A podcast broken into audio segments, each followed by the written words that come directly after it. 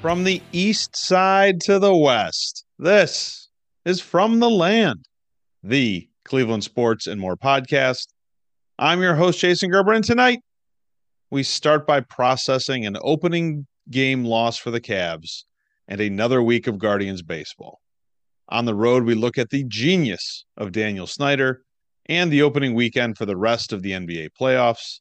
Off the field, for the first time, we dive into a single episode of great TV, spoiler alerts and all, to talk about the surprising events of the third episode of Succession. I am joined tonight by two of the best ever. My co hosts, Phil Danko and Chuck Rambaldo, are here. Fellas, was it 71 day and then snowing the next where you live? Uh, not yet, but I think it's coming. It was it was definitely 70 today and snows in the forecast pretty much the same, like high 70s. Now it's under 50, and I think snow either tomorrow night or Tuesday. We were 70 yesterday, and I have a feeling that before we're done recording tonight, snow will be falling again in Ludington, Michigan. Mm. Awesome. I love the spring. Why don't we go ahead and get started? We'll stay at home, start with our first sip of wine and gold playoff edition, recapping the Cavs week. All the joy and excitement of the start of the playoffs disappeared like bench scoring. Cavs lost a close one to the visiting Knicks on Saturday. Cavs almost pulled off a comeback led by Donovan Mitchell, but that effort fell short. Cavs are now down 1 0 in the best of seven series. So, why don't we start with the statistics? Which one of these was the most frustrating? Rebounds. Cavs out rebounded 51 to 38 in the game. Free throws. Cavs were 15 of 21 from the line. Bench scoring. Cavs bench was outscored 37 to 14. Defense. Cavs held the Knicks to 101 points. Offense. They lost somehow after holding the Knicks to 101 points. So, which of those was the most frustrating stat? I'm going to go with the rebounds. 51 38, you said, right? 17 offensive boards for the Knicks, led to 23 second chance points. And with each one of those offensive rebounds, uh, as the game went on, it became a lot more painful watching it, uh, especially that last sequence. So uh, uh to me, like the, the free throw thing's not not that big. The bench scoring we knew would be an, we knew would be an issue, just not that glaring comparative to the Knicks bench. Uh, but it's the rebounds. That's that's pretty much. Well, there's a few reasons why they lost the game, but that's that's probably a major one. I agree 100% with Chuck, but I'm going to take it another direction just so we can talk about something else, I guess. But he, he's right. Like the, the rebound thing was key. The second chance scoring 23 to 12 was the was the Knicks over the Cavs. That's huge. Uh, you lose a game yeah. by four. That makes more more than the difference. So on top of that, and I, and what I'm going to talk about is the bench scoring. I agree with Chuck that the rebound is the key, but the bench scoring is like one B to this one A. We can't get destroyed 37 to 14 off the bench. I don't think our bench is going to compete with theirs, but we got to close that gap. And I don't know where that scoring is coming from, or maybe our defense picks it up and keeps the Knicks from scoring 37 points off the bench. Uh, what what's his name? Josh Hart. Uh, he was amongst the yeah. scoring yeah. leaders, and he came off their bench. So I, I think that is a, another key. You can't lose both. You cannot. You cannot lose the rebounding matchup and the bench scoring matchup and expect to win this series. Hart hit that three pointer late in the game when he was like hobbled with a with a bum ankle, uh, and I don't think that guy's much of a three point shooter anyway. And uh, Tammy was in the other room and just heard me yell, "Oh, f- you!" as loud as I could at the TV. Like, come on, that was, was such a backbreaking. Right? He it like, was, yep. yeah, yeah, yeah. Oh, terrible. I, I look at the fact that they were able to hold the Knicks to 101 points and they still found a way to lose this team is built to play defense and actually did play pretty good defense to hold a, a good offensive team. I think the Knicks are like fourth in the East in offense or something like that. And they held them to 101 points and we couldn't get a win. In the end, it's a combination of everything. It's, you know, if we had shot better from the line, we'd have more points. If our bench had been more productive, we'd have more points. If we had more second chance opportunities, we'd have more points. But all in all, it's just frustrating that they couldn't put together enough offense to score 102 points in the NBA game. And I didn't do it, but I bet we could look back at the regular season and I bet we could rattle off three weeks, four weeks before we find another game where they scored under 100 points. And I get that it's a playoffs, but come on. You got to win a game when you hold another team to 101. Why don't we move on to From the Land coaching corner? What do you think of the decision to have Cedi Osman playing the fourth instead of Okoro or LeVert. Even though I took the role of Cedi Osman just a few days ago, I did not like it. I did not like it because I I wanted more defense on their guards that were scoring. You know, their their guards were scoring. So I, I Cedi kept matching up against what's his name that just lit us up and Brunson. Brunson. Yeah, that dude was yeah. amazing. And and I, I don't I'm not saying Cedi's a bad defender. I know he is a decent defender, but I gotta think LeVert and Okoro's energy on the defensive side of the court would have been better against Brunson and late in the game. So that that was questionable to me. I, I don't I did not like it at all. Wasn't a big fan, but I, I don't know if I kind of understand it. It started early in the game where Okoro got two pretty good looks from a corner three and missed both of them.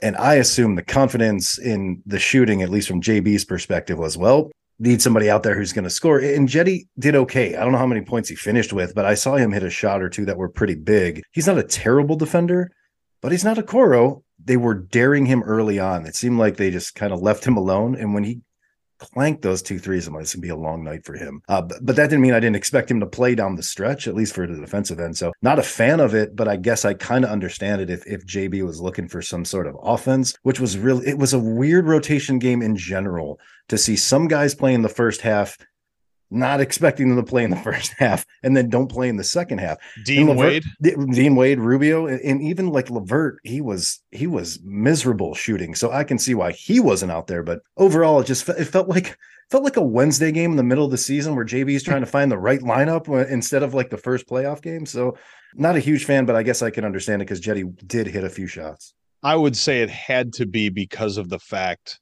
that Okoro and LeVert were playing so poorly. I mean, LeVert looked really uncomfortable the whole game. Just didn't look like he got into the flow of it at all. The shots he was taking were forced. It looked bad. And Okoro looked bad too. And I kind of agree with what you guys are saying that nobody loves the idea of Cedi being out there for defensive reasons at the end of the game, but you needed some more scoring from somewhere. And maybe by the end of the first half, JB just looked around and said, I, I can't count on Okoro or LeVert tonight. I got to get somebody else out there. And who else was it going to be? You weren't putting Dean Wade out there again. He looked bad in the first half. I mean, it's just really, this is where the glaring deficiencies in our bench become the clearest. You know, it's a game like this where the bench isn't really playing well and, you've got to find a way to get some production out of there, and they just couldn't do it. Ugh. All right, enough. What is the silver lining in this loss for the Cavs? Oh man. I guess watching it, seeing the Knicks go on runs where they were getting up by double digit points or bigger leads, and the Cavs continued to close that gap. I should say Donovan Mitchell continued to close that gap. Um, I'm not sure haven't really seen a Cavs team this dependent on one player in the playoffs since what 2018. So at least we're kind of used to it. Uh, but at times he looked. What super, was that guy's name? Yeah, I mean, he he looks super dominant, uh, as I expected him to look. But the rest of this, I mean, Garland too. Like, how, how do you not take a shot? It was such a such a weird fucking. Game. just a weird game, right? I agree with you 100. So, so maybe that's the silver lining is that they were able to close the gap and they, I mean, I think their their shooting percentage, their higher three point percentage, higher shooting percentage, still lost the game, but it still felt abysmal. Like it just didn't feel like there was any flow to that game. And that might be like I know we talked about this pretty early on, maybe in the first quarter of the season, that we thought this team might be a little soft. It looked like they were bullied a little bit sometimes by Knick players. So silver lining is they closed the gap three times, I think, in the in the second half, and still should have won the game, but just couldn't overcome it. I think the silver lining here is that we saw we saw what the Cavs need to do on defense. Uh, I mean, they they played playoff defense. They they created turnovers in crunch time. They went on a 9-0 run in that fourth quarter when it mattered with nothing but turnovers and stifling defense. So we saw that. That was a, that's a silver lining for sure. And then beyond that, to Chuck's point, we were in the game. We were right there, right to the end. We were in the game without Evan Mobley scoring more than eight points and without Caris LeVert scoring more than three points. So I think you get a little bit more offense out of guys that have been giving you offense all season, and you just keep playing that kind of defense, and you'll be all right. I guess the way I see it is that maybe this was the game where the the Knicks were at their best, and the Cavs just weren't. All right, the Knicks are playing great. Like Brunson never missed. Julius Randle never missed.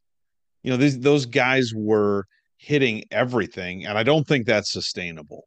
So I guess my view of it is is that like if the Knicks come back down to earth a little bit and the Cavs just get a little bit more production from a guy like Evan Mobley who had a ton of good looks but just couldn't make a layup, and that the score is completely different. It's one game. This is why we play seven. I'm not that worried yet, but I sure wish it had started differently in this series. Next up, Cavs host game two on Tuesday night in the land. Then they're on to New York for games three and four Friday and Sunday. Goes without saying that they need to win on Tuesday. How important is it that they pull out a win in either games three or four in New York? It's a Burke seven out of five. Um, they got to they got to go uh, they got to go two and one this week. Uh, there's three games in this week. They got to go two and one anyway, which way it shakes out. I mean, I get it. Mathematically, they don't have to, but really, they have to go two and one to sit at two and two after the first four games. It's huge. They win at home. They go there. It'd be nice to win that first game in Madison Square Garden. That's a tough place to play any day of the week, but more importantly, in the playoffs. If you do that, you you flip it again, uh, where the Knicks kind of kind of flipped the, the home court thing here uh, yesterday so it, it's a monster deal. Mathematically, I'm not good at math, but I understand that. like win at home and then take that first game uh, and kind of just dash their hope a little bit, and, and anything happens on. Is that the, the, the fourth game Sunday? Is that what it is? Mm-hmm. God, there's so many days between these games. I know. Yeah. Grief. The the last thing you want when the series goes to one one one, having to go win a game six in New York to stay alive you you don't want that. So you got to get either game three or game four, and then make sure you come home and and and keep winning your home games in order to end this series. But you know, we all said in the preview episode this is going six or seven, so it was bound to happen that they were going to lose one of these games at home. They got to be able to go get one on the road. So hopefully, we're leaving this on a little bit more of a positive note than we started. Go Cavs why don't we move on to some baseball? We'll do our Guardians week cap, our look back at the last week of Guardians baseball. And even Steven is back in the house. Guards met expectations, or at least our expectations, with a 500 week. They lost two games to the Yanks. It was almost better. They won two games in DC over the Nationals. It was almost better. Guards finished the week nine and seven, a game back in the Central. What is your week cap. It seems like there's there's a little bit of a blueprint happening here with the starting pitching that they're going to give up a, a, few runs in the in the early innings and then kind of settle in, and then hand it over to the bullpen. And some days the bullpen's going to be real good, uh, and some days the bullpen's going to be bunk. At least that's what it feels like. Uh, and and you're starting to see as early as it is in the season losing those starting pitchers that I don't know how much faith I, especially Phil's man crush. He didn't have he didn't have a good week again. uh, so again, like in a position to win a lot of these, except the one blowout right against the Yankees. It's starting to catch. Uh, it's weird. The week three, I'm saying it's starting to injuries are starting to catch up with this team already. Um, so so that's my week cap. Like they're going to give a few runs early. Most of those starters settle in, and then it's either really good bullpen or okay bullpen or shit bullpen. I'm going to take a positive look at it and a negative look at it. I'll start with the negative, I guess. We continue to leave base runners on base in situations where a hit might win you the game. Yeah, the blowout aside, that was the one blowout of the week, right? Like that 11 to 2 loss to New York. That game was that game was decided 3 innings in. The the second loss to New York, we had bases loaded in the ninth inning, and all we needed was a base hit to tie it, maybe even take, maybe even win it. You know, at the end, it was there were two outs, so you think a base hit would probably win it in that situation. And we had the right guys up too. So that that's frustrating. That has continued. We leave a lot of guys on base. So that that kind of you felt that this week. You felt it a little bit again in Washington. You came from behind in the first two games, and that was great to see because these these guys, like last year, they're never out of any game. They keep it close. The pitching keeps it close, and the guys can put runs on the board. I mean, it's nothing but doubles. It's they don't hit home runs hardly, but it's nothing but doubles, and they're scoring runs and they almost did it again to sweep the the Nationals today. I mean, they were down early and they came back and then they gave it up late. But from a positive perspective, the week cap, I think uh, I look at we continue to hit and finally hit from the middle of the lineup, at least in Washington. A guy named Josh Bell started hitting. That was nice to see. We started seeing uh, doubles and and home runs a little bit out of our power hitters, and we continue to lead all of Major League Baseball in stolen bases. So they they this team can run, and if their their hitting turns around, all right, we're we're good. So it was a weird week. It was 500, even Stephen, like you said, some good, some bad, but at the end of the day, we're right where we should be right now. I, I look at the week and I think it's it really was about the starting pitching, just the need to have those young guys pitch in games that they're probably not ready for.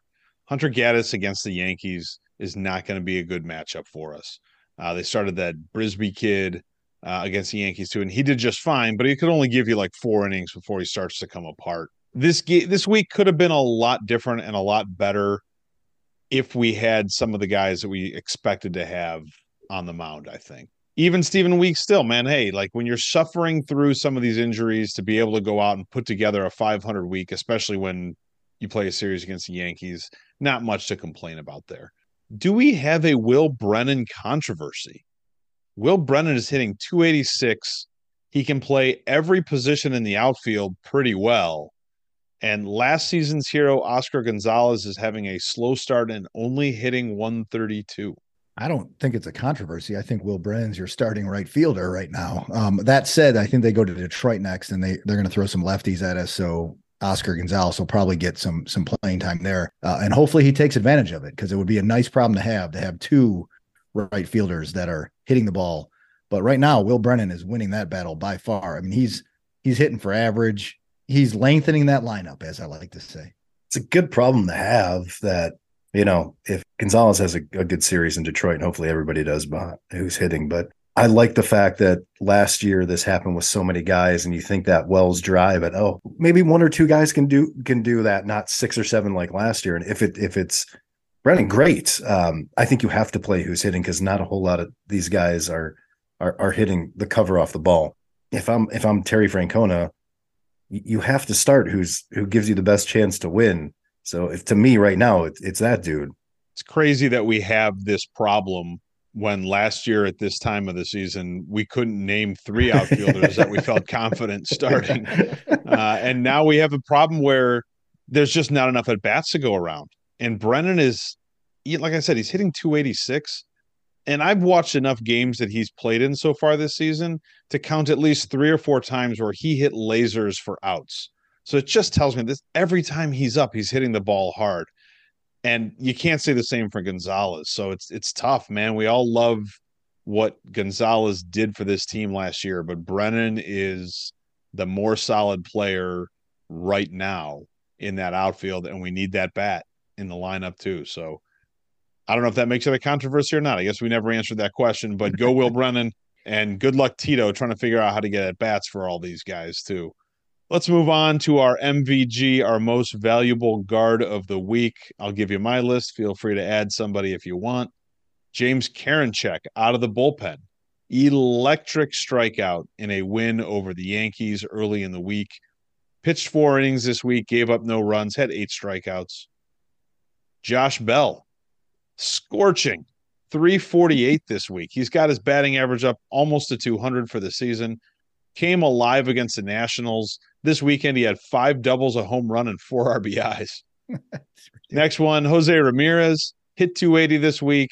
His first home run of the season was on Saturday, put that game away. On the week, he had six hits, four RBIs, and four walks.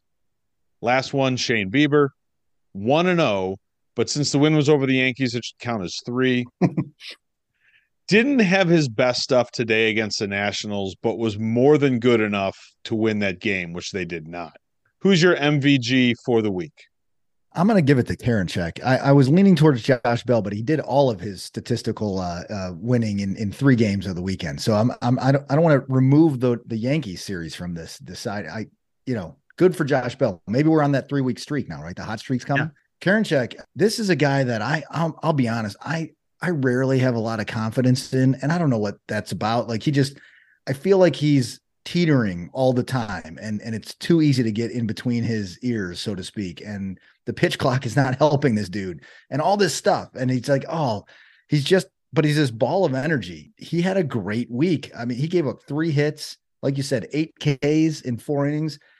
If if he pitches like that our eighth innings decided man that's your setup guy going forward and that's exactly what we needed him to be last year and he was hurt so if he can get back into that and, and and to piggyback that, you didn't mention him, but Clase had a great week too, where Karinchak was setting him up, and Clase got three saves out of three save opportunities. Good week for the back end of the bullpen. I like how we work off each other. Like I, I was probably going to say Karinchak because his stuff was nasty, and it's nice to see that first game struggle, and now his stuff is just filthy. I like how emotional he is. It's weird. If it was another, if we were watching them play another pitcher and that guy, what an asshole that guy is. Uh, but I like him. Uh, so I think I'm going to go with, with, the big man. Uh, I don't care that it happened against uh, not not against the Yankees. What I care about is I watched a lot of the game. Like, man, his swing is really ugly. I didn't realize like that. It seems like half the time he's just half swinging. Uh, it kind of mm-hmm. stands like straight yeah, up, yeah, right? It's, it's, it's the really, weirdest looking thing. He like half pretty. swings it off the wall. Yeah, like, right. Like take yeah. a full swing, man. but to to go from like 0.86 or whatever it was, I think last week at this time to 200, big guy, get hot, keep it rolling. We need you desperately, so I'll give it to him. I'm on Josh Bell too. We, we needed that guy to do something, and he really, really started to heat up this weekend, and all of those hits helped get this team runs this weekend, and they needed them to win those games. And again, like I said, they should have won today too. It's kind of a weird finish for today's game with the review and stuff like that. But I thought Josh Bell really showed what he can do for that lineup if he's starting to hit well. So he gets my MVG. Next week, guards start the week Monday after a short bus ride to Michigan with three games against the Detroit Tigers. They come home for a weekend series against the Marlins. Are the guards sweeping the Tigers or the Marlins or both or neither? It'd be great, but I'm gonna I'm gonna say neither. I think it, it, gets pretty close. Maybe they lose one or two games, which would be a great week. I don't care who they're playing. So uh, they're not sweeping anybody this week. The Guardians do not sweep teams in April. so uh, no, I don't think they're going to sweep either one, but I do feel like it's a four and two week. Non-believers. I'm taking a sweep over the Tigers. Uh, not over the Marlins. Marlins actually have a winning record right now, so maybe the Marlins are playing pretty good baseball. Who knows? Got no idea what's, who's on that team. We're actually going to talk about the Marlins some more in a little bit. But now we are going to take our first break of the night. We are going to come back. We're going to head out on the road, talk billions of dollars, and then talk some NBA playoffs.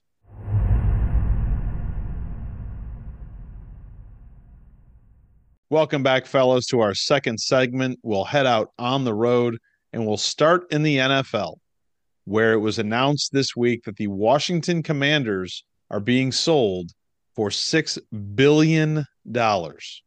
If you are interested, here are some other things you can get for $6 billion. Let me know which one of these sounds the best to you. Remember when we talked about buying islands? Yeah.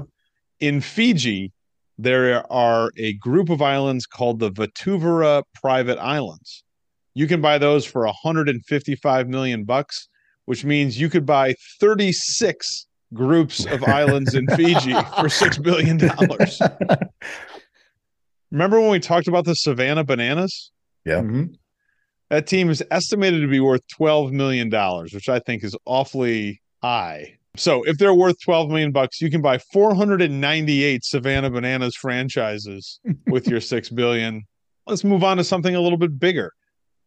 Are you interested in purchasing the Marlins, the Tampa Bay Rays, the Kansas City Royals, the Cleveland Guardians, and the Arizona Diamondbacks? All five for under $6 billion.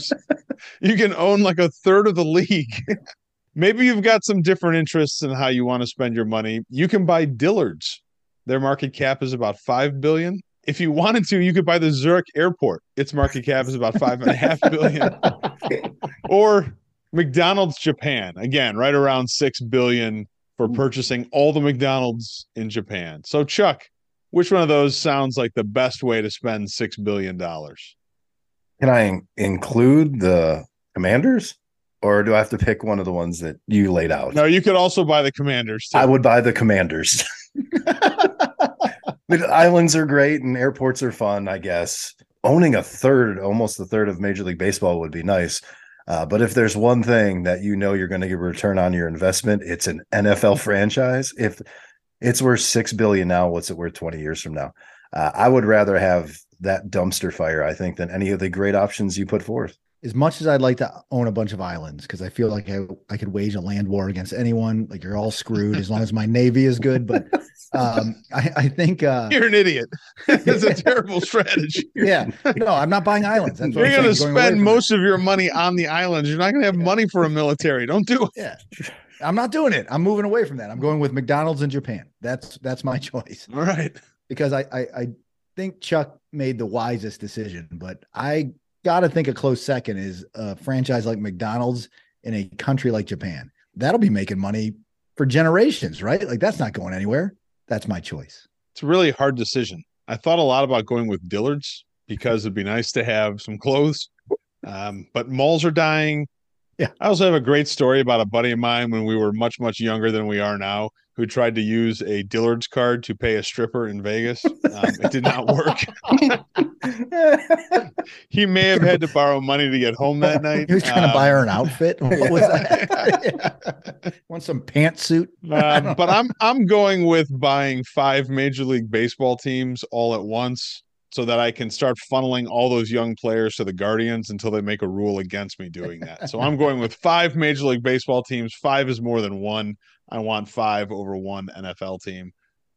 The last NFL team that was sold was in 2014. So it's been nine years since a team was sold. The Buffalo Bills for 1.1 billion, which means that the value of an NFL team rose like five times in nine years. What is the ceiling for the value on these teams? As an example, if the three of us wanted to get together to buy the Cowboys, what number should we be willing to pay Jeez. to make that purchase? The numbers are ridiculous, right? Like it, eh, I'm thinking 10 bill, 10 bill, 10 billion dollars to buy the Dallas Cowboys. That sounds absurd. There's no way their their value is 10 bill right now, but to to get a seat at the table I think that's what we have to come with. 10 billions, pretty right on or conservative. You're talking about America's team here, uh, not the commanders. Um, Which should be America's team, really, right? Right. Yeah, you would yeah. think. I think 10, 10 might be a steal for the Cowboys. It might be 11 or 12 because when you talk sporting franchises and probably recognition, Yankees, Cowboys, and, and who else?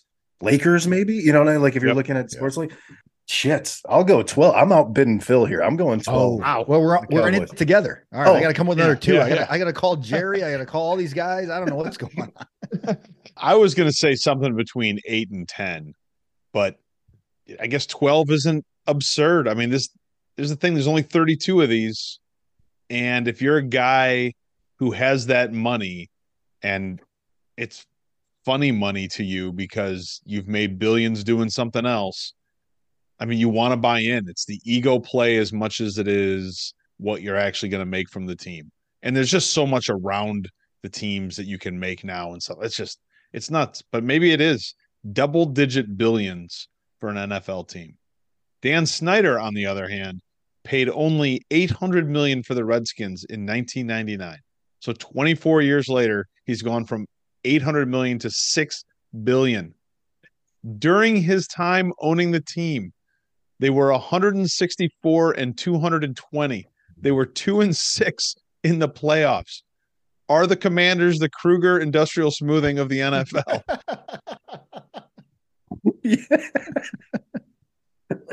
oh, excuse me. Yes, sure. That's like that's insane. 800 million to 6 billion for I wonder if we'll have this conversation in like 10 to 15 years about the Haslams uh, and how much they're cash out. But now they're just buying, they got approved for the Bucks. Did you see yeah. they got approved this weekend? Yeah. Them. Anywho, yeah, you're right, Garrett. Sorry. yeah, it absolutely is. This that's crazy, right? Like I actually I read an article today where other owners were pissed that he only sold it for six billion. They were pissed. Like ah. what? Like, come on, man it's it's one of those things like I'm the Haslam should just turn around and sell tomorrow. But I mean, what what could the Browns get? Seven, Bill, for a team Yeah. that Yeah. is just as awesome as the Commanders over the same same maybe less awesome. I don't know. what this tells me is that the laws of capitalism do not apply to NFL franchises because they suck. They suck on the field and they've had all sorts of shit off the field too. And they're still worth six billion dollars. And I don't care if some of the other owners are pissed about it. It's still six billion dollars going into his pocket, you know? That's absolutely nuts. Oy. All right. Well, moving on from the fun stuff to more fun stuff. Why don't we talk some NBA playoffs? What was the most satisfying loss of this weekend? Atlanta getting boat raced by the Celtics or the Golden State Warriors missing two threes in the final minute of the game to lose to the Kings? Chuck, I'm going to let you take this. That's a shame. Your calling card for decade has been your three point shooting. And Klay Thompson has a wonderful season, actually. Like, good for that guy. I'm glad he's healthy and he's hitting a ton of threes, but it's a real shame uh, that you missed two uh, to my upstart king, my favorite Western Conference team for this playoff run.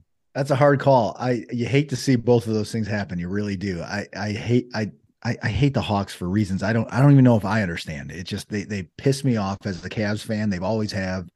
Um, so you hate to see them go down like that, just get destroyed, like they don't even belong in the series. But given the Cleveland Cavaliers' history with the Golden State Warriors and a team that still trots out most of the players that played against the Cavaliers in those series, minus one Kevin Durant, you hate to see that the three point shot just doesn't go down. You hate to see it. I'd love to see Chuck Kings win this first series. When Atlanta got creamed by the Celtics, I thought they were a lock for this question. Uh, but then I saw the highlights this morning of the Warriors missing two threes in the last minute, and I knew it had to be them. Sorry, Warriors. Really hate to see that happen. Yeah. Light the beam. What was the most disappointing team of the first weekend? Cavs losing to the Knicks, Memphis losing to the Lakers, Bucks losing to the Heat, or the Suns, who might be about to lose to the Clippers at home. I'm gonna go with the Bucks, man. That it's a long series, right? But they are playing on their home court, and from what I saw, I, I picked up that game maybe midway through the third quarter, and they were down double digits most of the second half. So I'm I'm gonna give it to the Bucks. This is a team that you're a one versus eight. That's a that's a sweep ready to happen, but not against not against Kevin Love's Miami Heat. That is not happening. Man, I saw him get a rebound today. it looked it looked good. It looked it good. helped us yesterday. Yeah, he really could have. So um, I'm going to give it to the Bucks because I think all the other things you mentioned, you know, you expect the Cavs next series to be close. Same thing with the the the uh, Suns Clippers series. You know, these four or five series, you expect them to go six seven games. So the Bucks they should win in four or five and not off to a good start. So what I heard was Phil say the Bucks are secretly shitty. They looked really shitty today. I'm glad you didn't. Usually, for questions like this, you will disallow a locally loved team for us, but he didn't. To me, the most disappointing loss is, is that Cavs game, just because I watched it and was emotionally invested, like I have been all year, and, and to see how everything we thought would go wrong, that's exactly what kind of happened. So that's my most disappointing loss. I don't like a lot of the teams that you're listing there, so I, I could care less who wins or loses, but I really care uh, if the Cavs win or lose. I'm going with Memphis losing to the Lakers at home. You're the two seed. The Lakers are this weird team that, you know, lost like their first eight games of the year or something like that. And I know everybody's back now, but still, it's a strange team. It's built weird. You never know what you're getting from LeBron and AD. And even though we're going to get to it in a sec, even though Ja gets hurt in that game, by the time he gets hurt, that that one is decided. The Lakers had won that. They won that game by like 12 or something like that in your building. Come on, Memphis. That's really disappointing. All right. Most important injury of the first weekend. Like I said, Ja Morant went out with a hand injury late in the loss of the Lakers. Giannis left the game early with the Heat with a back injury. And by the time we started recording tonight, I couldn't find any information about whether he was expected to be out for any games, but it looks like Ja may miss at least one, maybe more with that injury. So, which one of those injuries is the biggest injury of the weekend. I think you can keep going down the list. There were a few more, and it's like a all NBA team that got hurt in uh, either in game one or before game one. I'm going to say Giannis only because a lot of people believe that he's the best basketball player on the planet, not knowing how long he's going to be out, and to see them get beat up by the Heats, uh, who's always a tough matchup. I like to say that all the time. Uh, but Giannis is, is, considerably the best player on the planet. Uh, if he's out, that could be a problem. That's the biggest loss. I think it's definitely Giannis. I, that's an 8 1 matchup where all of a sudden, without Giannis on the court, the Heat have a chance for sure. I mean, clearly, the Heat's a good team. They've got good players. Giannis is the difference maker in that series. And if he misses a game or two, that could go sideways for a one versus eight. Whereas in the other series, I mean, Ja is important, but man, LeBron's Lakers, if there's a two, if there's a seven upsetting a two, that's it right there. It's LeBron James. Um, so I'm going to go with Giannis's injury being more important right now. Agree with you guys 100%. Uh, I think it's Giannis, in part because I think Memphis over the last couple years has proven they can win without Ja. And so you don't want to lose him. I mean, he is a d- dynamic guy. He's your leader. He's your stud. But they've won games without him. I don't know that it's necessarily in this first round the death blow to Memphis winning that series. Whereas I I do think Giannis not being out there for the Bucks is going to make it really hard for them to beat the Heat. Why don't we move on and just talk about the the series as a whole? Eastern Conference first round, Bucks versus the Heat. Who's winning that series? I'll take the Giannis injury out of it. Let's say he plays. I it, it goes to the Bucks. I, I it, it, might be longer than what they expected, but I, that Bucks team is so deep, man. They're they're a good team. They might be able to scratch out this series even with Giannis sitting a couple games. It's the longest running joke on this podcast that the Bucks are secretly shitty, uh, hmm. but I don't think they are. Whether he's he's playing or he's banged up or not, so I still think that the Bucks find a way to win this series. False Burke basement jokes, longest running jokes on the show. How about the Celtics versus the Hawks? Oh, the Celtics. They have been my side piece since we started, and it looked like uh, they're ready to roll up a team that none of us like that much. So, Celtics. Celtics in four. Ooh. It's over. 76ers versus the Nets. I think the Nets get one game here, but 76ers in five. Sixers, probably in five. And so, my question at the end of all that was Are any of these series going to be close? Provided they stay healthy the Bucks and Celtics and 76ers are walking through these series, right? Yes. So Western Conference, a little bit different story. Who wins? Uh, Denver Nuggets versus Team Chemistry, the Timberwolves. Chuck? Nuggets. Nuggets. Memphis versus the Lakers. Lakers. It's showtime, baby. Lakers. Kings versus the Warriors, Chuck. the war, no, the Kings in four hopefully in oh. three if it's possible. I'm going to say the Kings, but in six. Yeah, you're probably right. Last one Suns versus Clippers. Looks like Clippers are taking game one. I still think the Suns find a way to win. They're they're, they're really good. Yeah, I got to go Suns. This this is an interesting first game, but the Suns they're really good, man. They're winning this series. Maybe it goes six though. After all that, my final question: are all of these going at least six games? Sounds like it. yeah. I think that's wild that we've got the we've got three of the four series in the East look like they're going to be a cakewalk, and not a single one in the West does. Because I just don't think any of these Western teams are as good as the Bucks, the Celtics, and the 76ers. At any given moment, I think those teams could all be considered the best team in the East. And in the West, it's it's pretty much wide open. Maybe that Nuggets Timberwolves series is the one that becomes a wash. Maybe the Nuggets just run over that team. But other than that, man, I think all these are going to be tough games. All right, fellas, let's move on. Let's close out this segment and let's play a little beat the BetStamp. In the East, of the top four teams, who do you think has the best odds of winning the East? Hmm. I'm going to say the Celtics. Yeah, I'm going to say the Celtics too.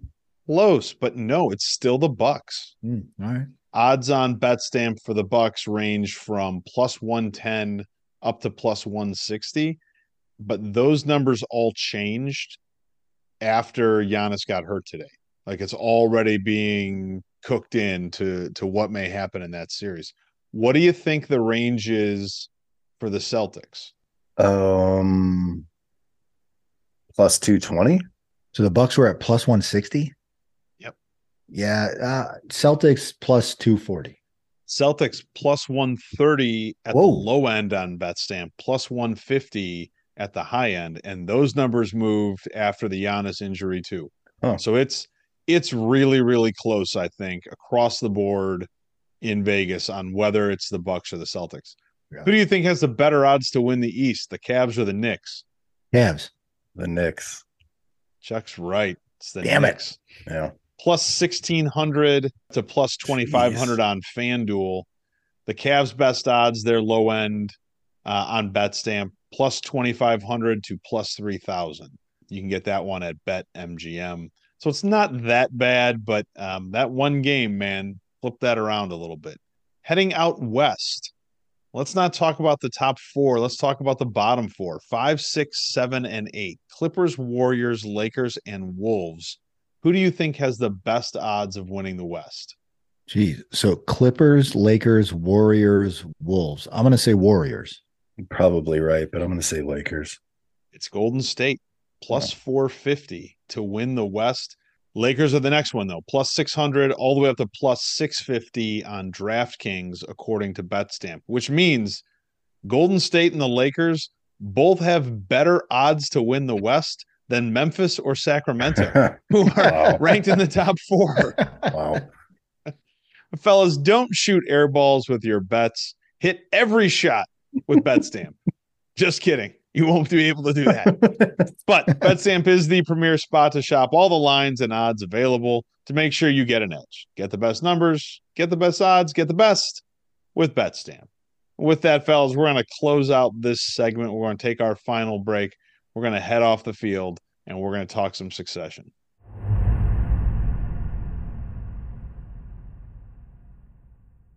Welcome back, fellas. We are going to head off the field, and tonight we are going to do something we've never done. We have previewed TV shows that we really like. We have done full season recaps of shows that we really like, but we've never picked a single mid season episode of a show to discuss for an entire segment. I'm also always concerned about talking about these HBO shows that come out on Sunday nights because they come out as we're recording, which means the first time we get to talk about them, it's already a week in in the rearview mirror. And I feel like, you know, it's already been talked out and written out and interneted out and social media out by the time we get to it. But last week, HBO forced us to put aside all of these concerns by putting out another awesome and entirely unexpected episode of Succession. Tonight, we are going to break down episode three of Succession. Spoiler alert, spoiler alert, spoiler alert. If you have not seen the third episode, stop listening right now. If you're thinking about picking up the series from the first episode of season one, stop listening right now. I'll give you a minute. now, a special off the field segment from the land, Coffin Corner oh, the Oh, death of. Logan Roy. Logan Roy, the patriarch of the Roy family and the founder of Waystar Royco in the show Succession, dies on a flight that he is on to Sweden that he has taken rather than attending his oldest son's wedding. The Roy kids find out on a call from Tom Wambsgans, uh, who is on the flight with Logan. What do you think of the choice to essentially have Logan die off camera? I love it. I didn't see this coming. Two thirds of this current podcast who thought Logan was back was the theme of the previous week. Oops. yeah. Whoops. Um, I, I love it. This is TV at its best. I don't need to see it all. I need to feel it. I need to I need to understand the weight of this. Off camera is great. I, I think it's I think that's a better way to do this, to be honest. We're talking strictly about that, not all that encompasses that. I spent probably 25 minutes watching it going, I, I don't know if he's if he's really yeah, dead. he's not dead. Like this is just some weird test. Like you know, like he's just doing this to get to see how his children and everybody around him outside of who was there react. That was my first thoughts. So I was I was okay with it uh, because it became it, not that it became less about it, but it but it did when you started to see how everybody was reacting and how people were positioning themselves. But I I was good with it, but I was I was leery of it for about twenty minutes of that episode, not believing that this has really happened. You were totally in the Roman camp. Yep. He he, he held on to that idea for 45 minutes of that episode, man, Yeah. when it was very clear that that wasn't the case anymore. I think this is real ballsy, man. If he's not the main character, he is your central guy. He is the one that all of the other characters circle for three seasons of this show. And to take him out without showing it is not something you see in TV and movies very often. Uh, there's no final moment with his kids. There's no final comeuppance. There's no opportunity for him to kind of save himself or redeem himself. He's just gone and you don't see it. And I think it really adds to the overall shock of the episode. I think it's wild that they did it. It it made again some really great TV. So the kids find out over the phone they're together at Connor's wedding. Most heartbreaking line from one of the kids. First one, Kendall, when he's talking to Logan, who's probably dead at this point, but uh, he says, I can't forgive you, and it's okay. The next one, Shiv talking to Tom when she finds out and she asks if Logan is actually dead, and he tells her he doesn't know, and she responds, Are you just being nice to me? Next one, when Connor finds out, the very first thing he says is, He never even liked me. Last one, Roman, after the dust has settled a little bit, uh, he says, Did I say I loved him? I don't think I did. He's, I think, correctly remembering that in his last words to his dad, uh, he forgot to tell him that he loved him. Or maybe he didn't forget. I don't know. Which one of those is the most heartbreaking line of this episode? I'm, gonna- I'm going to go probably in, in a direction nobody else will. I think it's it's Connor because he's not involved directly like the other children are. Like he has a a, a different set of issues with his father than they do. Uh, he was never involved in the business, and like with all that money, did anybody find it weird he was married, basically getting on like the Good Time two in Cleveland, like on this weird boat? Dad's not even going to show up. He's not even telling him he's not going to show up. But for him to say he never even liked me, like he has been quietly the MVP of the early season that this is becoming. And he'll probably fall by the wayside a little bit more. But to me, that that was heartbreaking because he he wasn't even involved, you know, and maybe that's why his dad didn't like him because he wasn't even involved in the Yeah. game that, that he was playing with the other kids. Uh, they're all really heartbreaking, but I'm not going to danko this. I'm going to go with Kendall. The, the forgiveness thing with if you go all the way back to the beginning, Kendall was the next guy, right? He was the heir apparent, and or at least he thought he was, and it didn't go that way, and it went completely the other way, where he was just out to to destroy his dad. It was heartbreaking in that moment because he was brutally honest. Like this, he, he might he might have been talking to a a corpse at that point. He didn't know. And he basically said that he loves him. He thought he was a good dad, which is bullshit, but oh, okay, Kendall. Everyone said that. But he couldn't forgive him. He was brutally honest in that moment. And that that that weighed that weighed heavy on me. I mean, they all were heartbreaking. They were, but that one was the most. I'm with Chuck. It's Connor. To see him, and it was such a great like moment for I don't know the name of the actor. He's the guy from Ferris Bueller, but he he did it so well. Like it's it's his immediate reaction. Uh, he never even liked me, and then he immediately he tries to start like backtracking from that. But you know, like what he really felt was what he said in the moment. That was rough, man. I can't imagine saying that about my father. You know, he he never even liked me. Ouch there is that scene where all the kids have their chance over the phone to to talk to Logan as he's dying or they don't know yet if he's dead. How do you think they handle the complexity of the kids' love and dislike at the same time for their dad?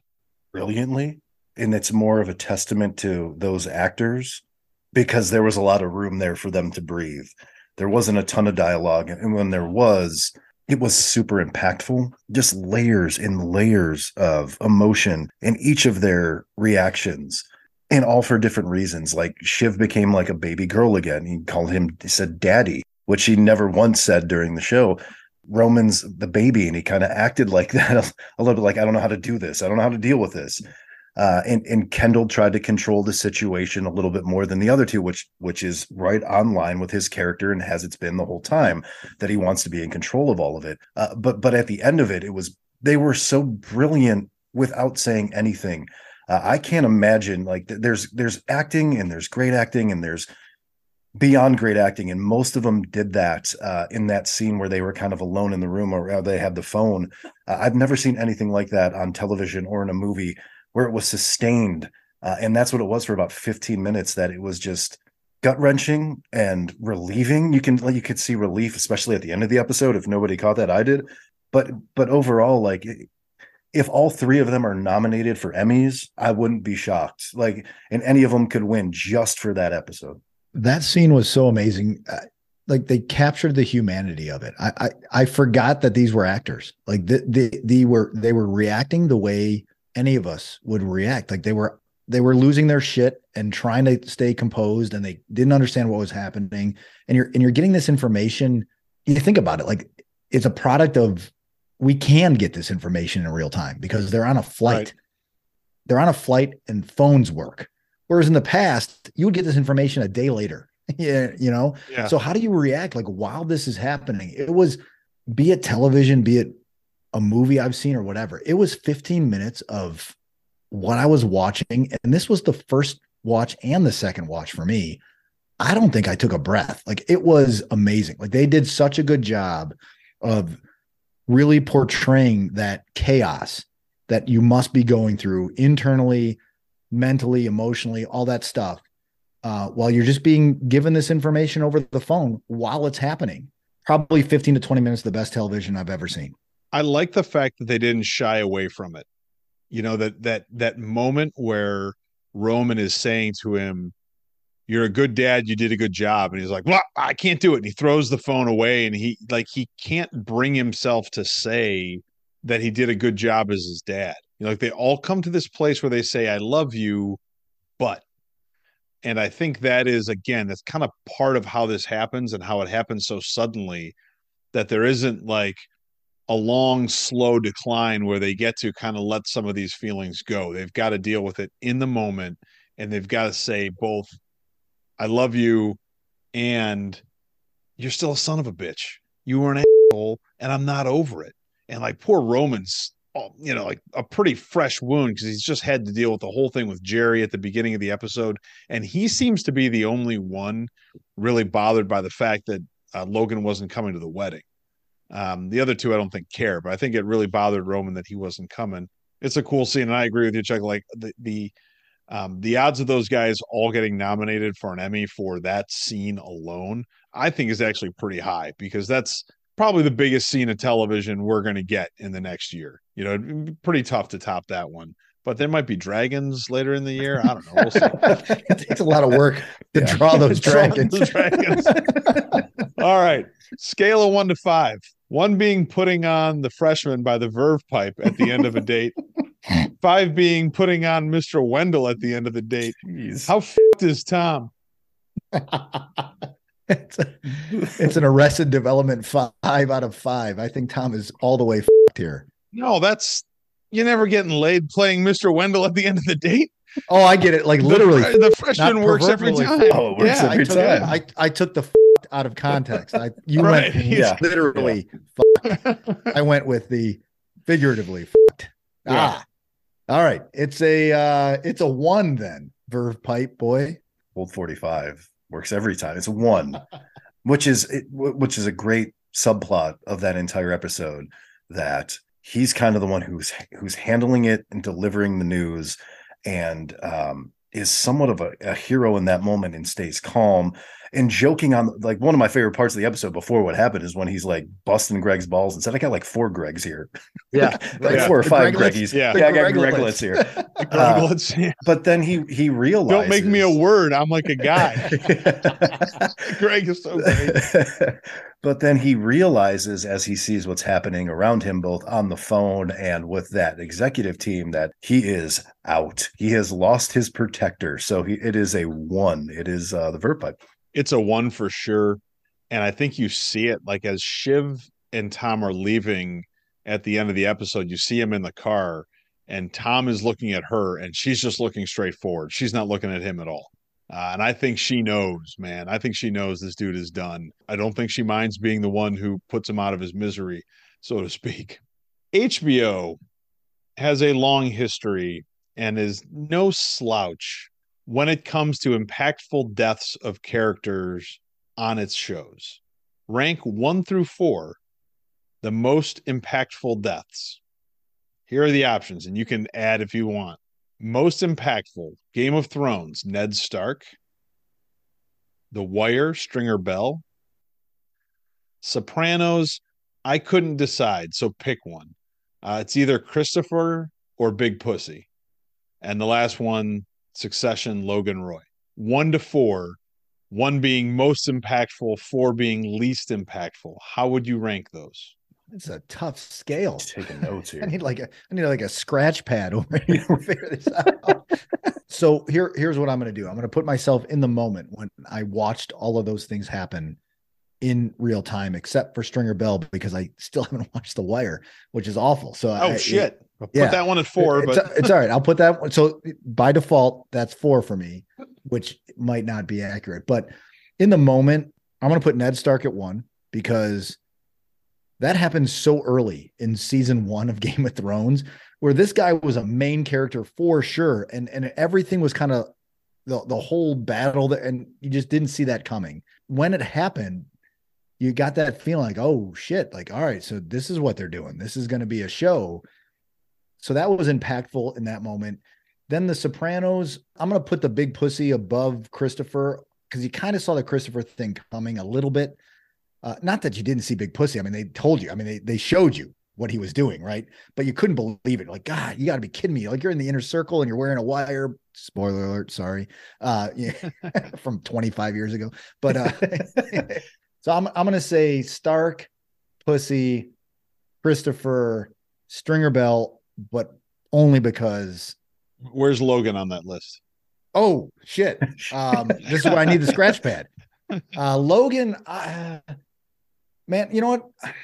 They've been they've been teasing his death from the very first episode of season one. He had a stroke, right? Like, wasn't it that the first episode or second yep. episode? Yep. So I, am not going to say, I'm not that it's not impactful. It is. So to answer your question, it is certainly impactful. The where this is going, I'll put that at a three. So somewhere between the two Sopranos. Chuck. You've had some time now to do yeah. your math. Did you write that down, shit down? I, I, wrote down Man. with my Woo. left hand, so I might not be able to read it. Uh, I'm going to put Ned Stark at four only because seeing the full body of that series, it set the tone that hey, if I really like this character, they're going to they're die. die. so that, that, that that set the tone for it. I'll put Stringer Bell at three. I'm putting Logan at two. Only I, I, I, gotta like reserve the right here because the show's called Succession. This man dies. You have no idea what his wishes are for the succession line. That's why I want to see what these next seven episodes will entail there. And, and, one for me is Big Pussy because it was it was I don't know if it was shocking because it, it you you've seen enough mob movies in your life to know that's what has to happen. But the fact that like this was his best friend, um, and that you can see the characters, all of those three who were on that boat just have to go to a very different place and disconnect from themselves to be able to do what they had to do.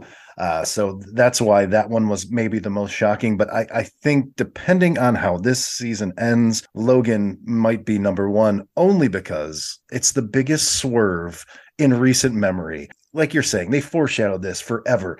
Two episodes ago, when he leaves his birthday party, he talks about with his like my pal, what do you think the end is? I don't think there's anything. And then he has this rejuvenation and revibrant, and he's full of life. And then no, he's gonna die off camera. Uh, so I'm interested to see only because a man who plots and plans so well really had no plan for what would happen after he was gone. Well, this is getting this is going like all over the place. So I would say uh, number four for me is probably Stringer Bell, which is saying something because The Wire is like my favorite show. When Stringer went, it was kind of the end of the line for that crew, and they were kind of on their way out. I think Christopher would be three just because you, you never thought Tony would actually do it. Christopher had done so many things wrong that could have gotten him killed, but you thought like Tony loved him, and you finally get to see that, you know, business had no bounds with Tony. I think Roy is Logan Roy is too. Uh, Ned Stark is still like the biggest like shocker to me. Uh, the one I like like you're saying, it set the tone for the whole series. That that all of a sudden the main character gets killed, and you're like, shit, what's going to happen next? Uh, so I still think that's the most impactful death on HBO shows. But we could do another whole episode talking about how good HBO shows are, like we did in episode 64. Who took Logan's death the hardest? Was it one of the kids? Was it his assistant slash girlfriend Kerry? Uh, was it was it Karl or was it Logan's bodyguard? All good options. I'm going to fill it right here. Oh, they're all good options.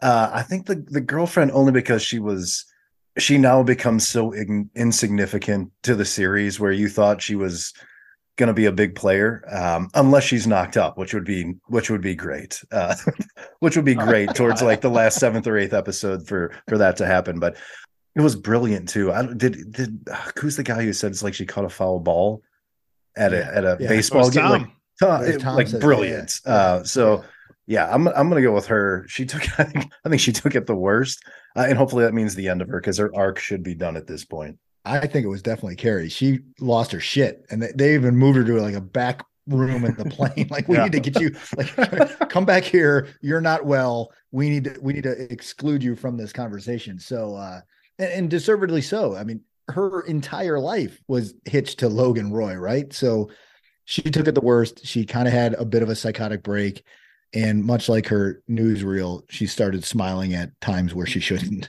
I'm not sure if there is anybody who is going to lose power because of Logan's death that I'm going to enjoy losing it more than Kerry.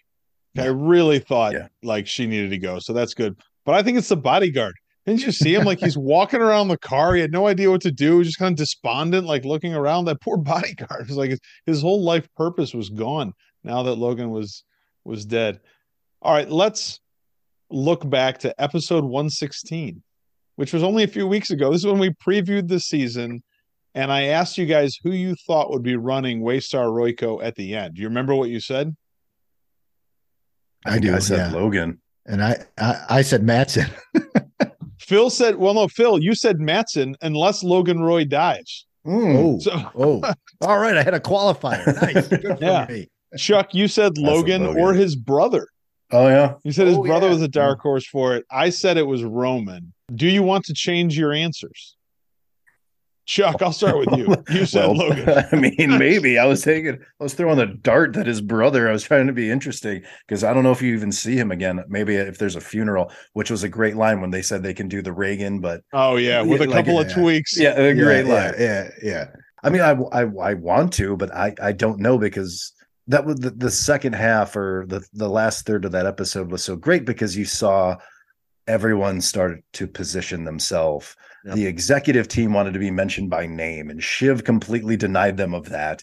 Uh, even though they don't know their place in the, the company, the kids are are united at least until somebody hears a voicemail that Roman may have left uh, when he got on the boat. This is why I like this show. So I have I have no idea who's going to end up at the helm, but I don't think Give it it's a somebody- shot. Come on. No, Come on. no. Um, It'll- it'll- we can look back and change it three weeks. yeah, from it doesn't too. matter. Yeah, it doesn't matter. Um, gosh, Kendall, that sound right? Am I right there? Is that who it is? It could be. Yeah, Could be. I'm, gonna- I'm gonna go with him. So because I said in, unless Logan dies, I'm still in it to win it, right? Like, like I did, I didn't, Yeah. I didn't say once he dies, who takes over. So um I don't know, Gerbs. I'm I'm kind of I'm kind of leaning towards your camp, and I I I feel Roman right now. The only thing that gives me pause with that is there's seven flipping episodes to go in this season. And right now, if I'm feeling Roman, that's probably not the way this is going to go. But if I had to ch- change, I- it's not Matsson, like I said flippantly that that episode. But I'll I'll lean Roman, but mm, I don't know. Seven episodes a lot. So I'm not going to change my answer, but I was wondering when I watched it the second time if there was some foreshadowing. Because when Shiv goes out to give the statement to the media, the shot is so from of her from behind is so similar to all the shots of Logan like sitting at his desk when he's shot from behind there's people in front of him or sitting at like the boardroom table or something like that. I'm wondering if like oh man, is that like is that meant to foreshadow that Shiv is going to be the one that takes over? But I'm sticking with Roman. I, I I feel like he's actually found a conscience somewhere in all this shit. So, all right, let's try to get things off a little bit better mood. That's enough succession. That was awesome. Again, looking forward to the next episode. We got to talk a little Ted Lasso. We are five episodes in. To keep up with succession, shouldn't they kill Ted? Ted's likable, so probably not. What did you think of episode five? It's rough to shift gears because I watched Succession before I watched Ted Lasso, and it's a nice palate cleanser. You go, okay, and I can judge them very differently. I don't, I don't know if I love where this season is. I did love what Roy did about how to deal with a bully. Like that is probably a top Fantastic. five moment in the series for me, where I couldn't stop laughing. Or Higgins talking about his father telling him about all the ways he pleasures his mother, like like that. yeah. Like there were there were some great moments in there, but I, you know, like you're seeing I, I, don't know if I need the Keeley lesbian arc. I don't know if I need Zava leaving or possibly like it's it's a it's a mixed bag. And there were some really great moments like with, with the kid realizing that he's a bully and and and and being wrapped up in a bow. But but ultimately, I still love it. Like it's hard to compare it to what it's done previously because if this is truly the last season, let's let's get moving, man. Like uh, there should be some there should be some better things happening than, than what I think they are right now. I like the episode. The Roy Kent how to deal with the bully sign me up for that newsletter. That was fantastic. That that I love that part of the episode. I, I like the episode for things like that, things like some of Higgins one-liners and and things like Ted Lasso talking to his ex-wife or soon to be ex-wife and and the, the like the realization that listen, you know what? And I this hits home for me obviously, but the realization that listen, you know, we're going to raise this kid together and we're going to share grandkids. Like that that that really that's a heavy thing to think about, right? Like we're going to go our separate ways, but we're going to be entangled for the rest of our lives, yeah. kind of thing. Yeah. So I, I, did like the episode for that, but I agree with Chuck. Like I feel like I feel like the way these episodes are going, there can't this can't be the last season. It's like they're yeah. they're stretching things out too much. Like if we're not if we're adding more things like you know lambs shitting on boardroom tables and it leading to lesbian love affairs like ah, that's great but it's just more layers than that I don't know how this is the last season. Uh, so I, I thought the episode was fine. I am finding that it's weird to watch Succession and Ted Lasso back to back. Yeah. Yeah, can't I want it to be. A, I, yeah. I want it. Well, need no, a couple I mean, not, days. Need a couple the same night, but even in the, even in the same week. Like I want it to be a palate cleanser, but I don't think it's doing its job. It, it's not doing its job. I give it like a B minus. I don't know. There were some funny moments in the show, but I kind of agree. Like there's just too much going on. Keep it simple, guys you, you don't need it. We don't need Zava. We don't need all the other stuff that's going on. I am excited to see that like the Roy and Jamie friendship is continuing to grow and like Jamie's going to step up into that leadership role. And uh, eventually we're going to get to them beating, you know, West Ham and Nate coming back. So I don't know what's going to happen, but um, it was all right. Anyway, fellas, we're out of time. I'm out of questions for now. And we just did almost the whole show without mentioning that Jimmy Haslam's purchase of a stake in the Milwaukee Bucks was approved. And we did the whole show without mentioning that Trevor Bauer pitched his first game in Japan this week. Oh. With that news, finally, about some wins for the good guys. I hope you guys have a great oh, week. and let's get together and do this again real soon. In the immortal words of Logan Roy. and absolutely, absolutely. Yeah. the good guys. Jesus.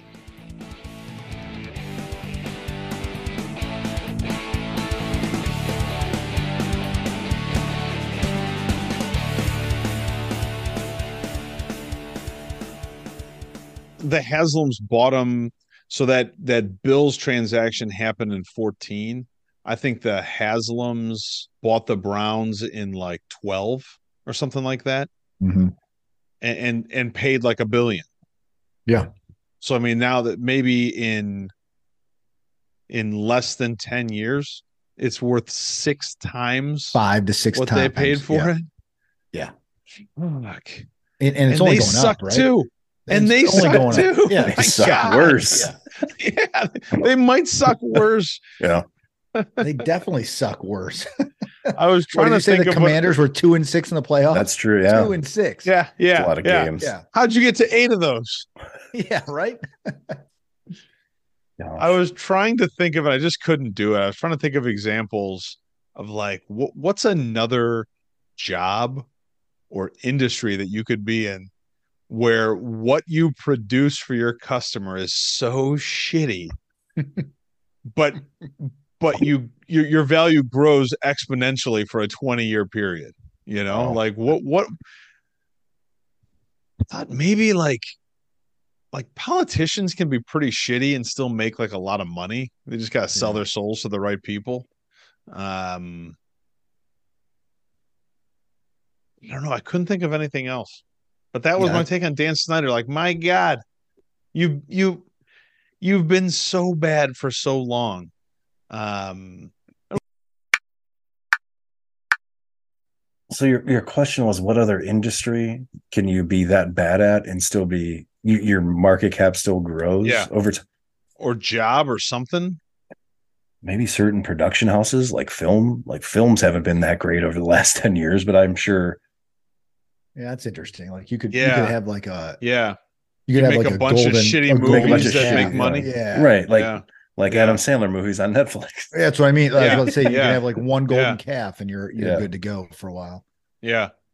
That's I appreciate neither one of you bringing up the John Wick series. Thank you very much. Oh, can't wait to see that movie. I just need a good three and a half hours. yeah, what? What else can you do and be so shitty Right. and still make all that money, man? Like there's nothing. It's like the the laws of economics Yeah, no longer yeah. apply to the NFL. Hmm. Yeah, you're right. I- I'm I'm even thinking like of illegal things. You can't be that shitty in like drug running. Yeah. you can't be. No. you, you know what I mean. Like you can't be that Yeah. shitty in illegal things and make that much. Yeah. money.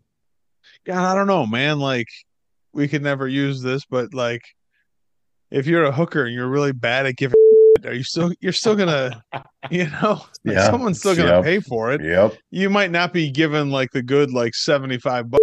You might just be doing 25 little But can you keep, little can you keep charging more? I mean, don't you don't you think like word gets around, right? Like, Oh, God. Well, yeah. What, what I'm saying is, I think there's a market probably in the twenty-five dollar range where she's just where you're going to make So, all your money. That's what I mean. Like you can't you can't quintuple your your rates like the like the NFL has. Right. You've got to go for quantity. You've got you got to play more than a 16 game season. Oh boy. ah, wow.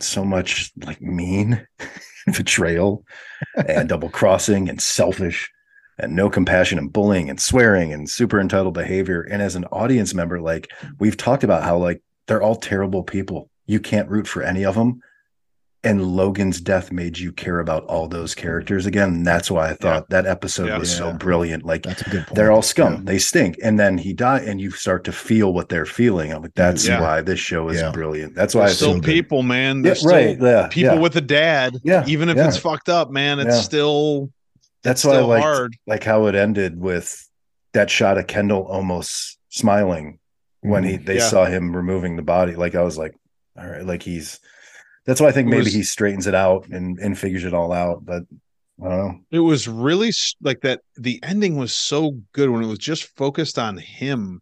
Yeah. And like, you notice like the weird way the music was playing in the background during that Yep. little Yeah. shot. I'm like, God, Yeah. this is so strange. I just, I think there's something to the fact that the three of them like hugged together outside of like the airport terminal and then they all went their separate ways. Yeah. Yeah. I mean, I think that's, I, I think there are zero odds of the three of these, these three people No sticking together through the end of this and like you know running it together along with McDonald's Japan.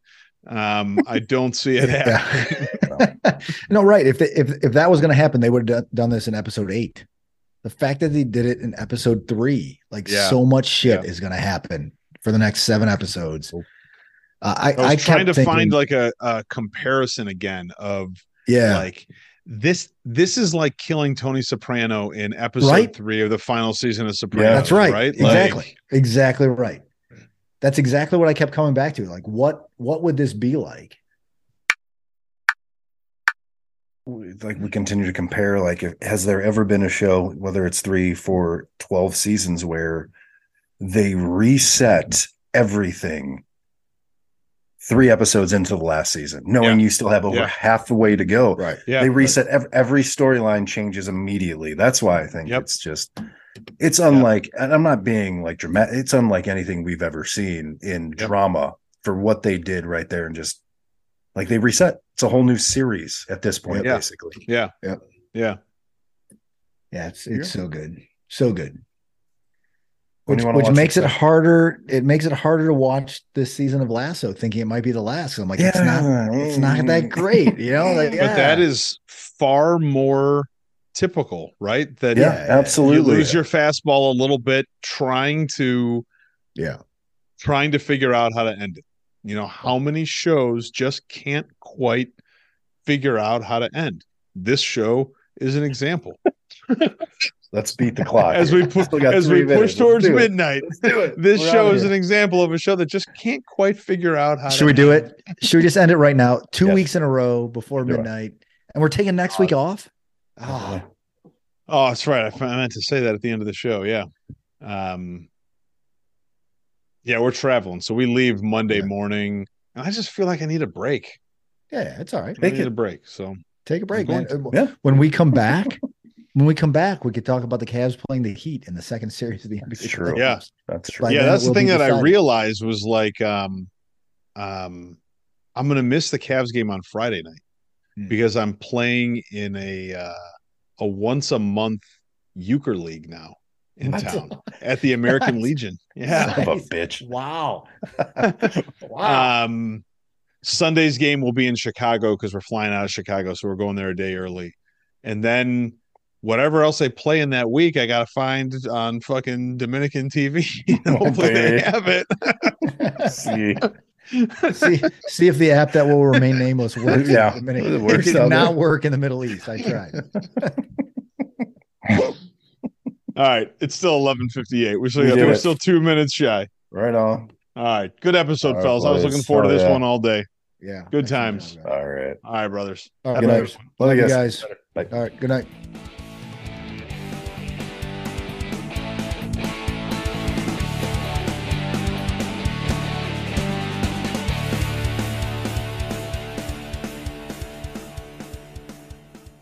What do you mean I'm funny? Funny like a clown? Here to amuse you?